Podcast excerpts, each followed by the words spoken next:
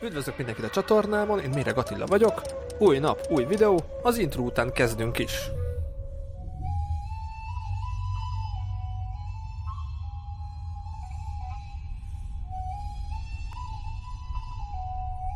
Szia Szilárd! Üdvözöllek a műsorban, nagyon örülök, hogy Klein Dávid után, a társad után veled is sikerül egy műsort összerakni. Szia Attila, örülök, hogy itt lehetek, köszönöm a meghívást.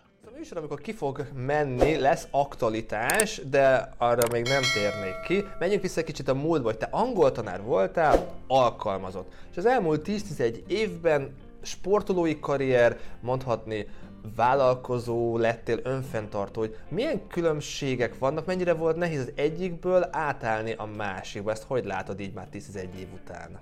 Tanári pályám az teljes mértékben kiszámítható volt, tehát tudtam, hogy mikor mi fog történni.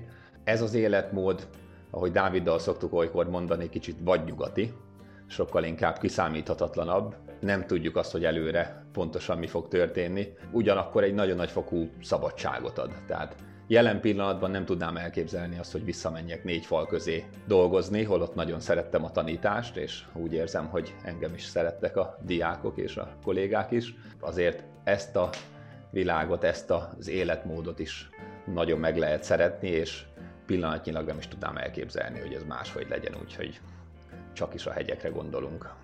Nagyon sokan nem is gondolnak bele, hogy te sportoló vagy, sportolók vagytok a társad a Dáviddal, ez két ember, két név, de mögöttetek azért egy csapat áll. Edzők, segítők, könyvelők, bárki. Hogy, hogy néz ki a ti csapatok? Hogy kell elképzelni a ti munkátokat?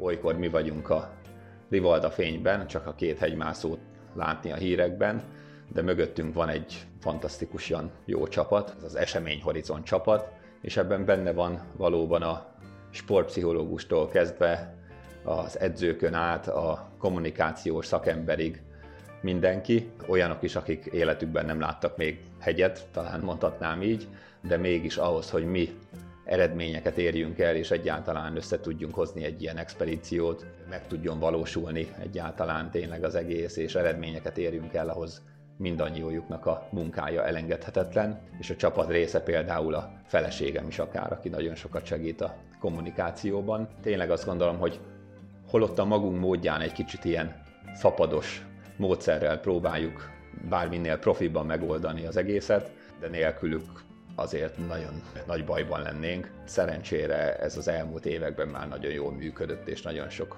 segítséget kapunk tőlük, a csapattól, és, és hát igazából nélkülük nem is tudnánk boldogulni.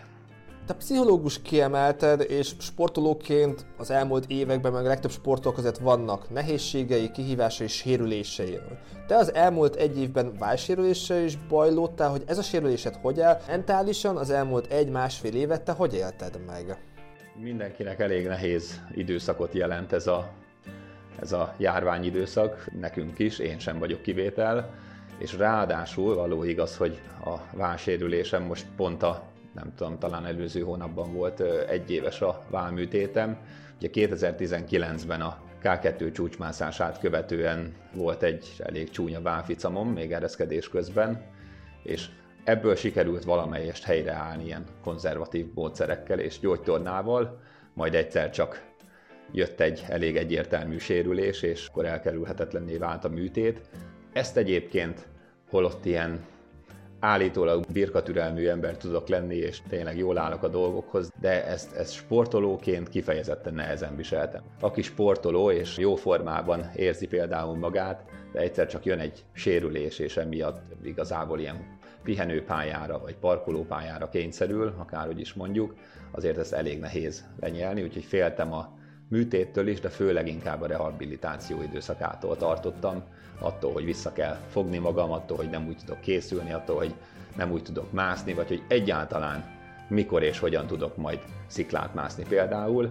Azért most egy év elteltével sokkal derűsebben látom már a helyzetet, sőt mondhatni látom a fényt az alagút végén, és mára nem hogy csak az edzéseket zavartalanul tudom igazából régóta végezni a felkészülést a következő expedíciónkra, hanem visszatértem már a sziklamászáshoz is, egyre bátrabban, bár a fokozatosságra ügyelve, azt gondolom ez nagyon fontos, nem szabad semmiféle túlkapást elkövetni, tehát fel tudok lelkesedni, örülök az újabb és újabb eredményeknek, és egyre magabiztosabb vagyok, de azért igyekszem nagyon fegyelmezett maradni, és, és pont úgy, ahogy a, az orvos, és pont úgy, ahogy a gyógytornász mondta, csak szépen fokozatosan haladni a terhelést illetően.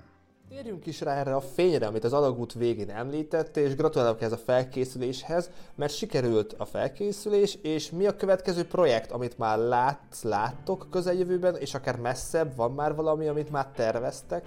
A Covid igazából meghiúsította az elmúlt két év expedíciós terveit. A K2 siker után igazából egyből tudtuk azt, hogy mit szeretnénk. Dáviddal már lényegében a csúcsmászást követően, ahogy leértem az alaptáborba, eldöntöttük, hogy szeretnénk egy közös 8000-es csúcsikert, ez lett volna a Makalu tavaly tavasszal, amire aztán el akartunk indulni idén tavasszal is, de szintén a járvány miatt ez meghiúsult. Szeretnénk visszatérni az Everestre, hogy megvalósítsuk annak palasz nélküli megmászását. Dávid járt már 8700 méteren palasz nélkül, én jártam most 8611 méteren palasz nélkül, mind a ketten azt gondoljuk, hogy közel vagyunk, ám bár az a az x méter, ami még hátra van ezektől a magasságoktól, az, az égés föl, tehát ez egy hatalmas nagy feladat, de mégis úgy érezzük, hogy jó esélyeink vannak arra, hogy feljussunk az Everest csúcsára. Aztán borultak a tervek, fő tervünk, fő célunk az nyilvánvalóan továbbra is az, hogy visszatérjünk az Everestre.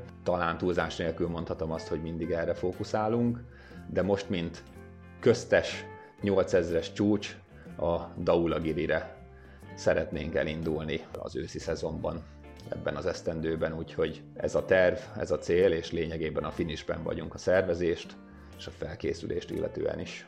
Vannak téli terveink is, illetve nagyon jó érzéssel mondjuk el azt mindig, hogy bár igaz, hogy sokszor méltatlanul nagy figyelmet kapó expedíciók vannak a, a hírekben, erre figyelnek az emberek, de valójában mi nem csak expedíciózással foglalkozunk, hanem én magamat például egy ilyen all-rounder hegymászónak tartom, szeretek sziklát is mászni, jeget mászni, szeretem a mesterséges mászást, klasszikus alpinizmus, tehát a hegymászásnak, a mászásnak, a mászósportnak valamennyi ágát képviseljük. Lényegében bármelyik évszakban, bármelyik tájegységen vagy hegységben, itt nyilván arra gondolok, hogy akár itthon is, vagy a magas tátrában, vagy az Alpokban, akármerre a világban, de mindig könnyen találunk célt és különböző jellegű célokat. Vannak sziklamászó céljaink is, akár a magas tátrában, vannak téli céljaink is, akár jégmászás, akár alpinizmus. Van egy ilyen bakancslista szerűségünk, erre folyamatosan kerülnek fel újabb és újabb célok, amikből könnyű szemezgetni, a lehetőségekhez képest igyekszünk ezeket megvalósítani. Kedves nézzünk, hogy milyen célok, milyen aktuális programok vannak Szilárddal, Szilárdékkal, linkek, információk ott lesznek a videó leírásában, ott nyomon tudjátok követni, hogy merre tart a sportoló, milyen sikerek, milyen kihívások vannak aktuálisan. Szilárd, további sok sikert, gratulálok ez a fegyelmezett rehabilitációhoz, csak így tovább. Szerintem ez is nagyon fontos, hogy ilyen példát mutatsz nekünk civileknek, akik akár a hétköznapokban ezt át tudják rakni, hogy igen, fegyelmezetten, szakember segítségével fel lehet épülni, és újabb sikereket lehet elérni. Emiatt is szerintem szuper, hogy itt voltál nálunk, és várom, hogy személyesen is gyere Bécsbe, Addig kapcsolatban maradunk, és vigyázz magadra, további sok sikert! Köszönöm szépen, és még egyszer örülök, hogy itt lehettem. Szia, sziasztok!